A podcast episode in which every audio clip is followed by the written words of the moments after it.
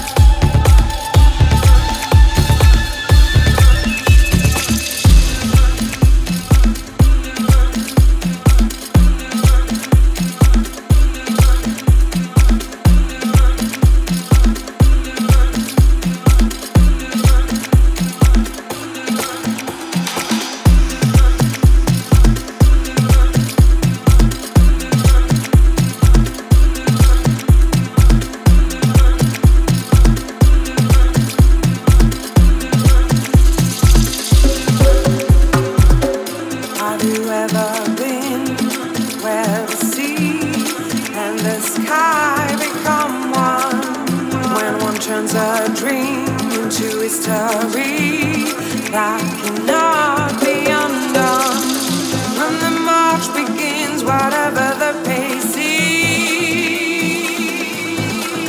It's unstoppable, unstoppable.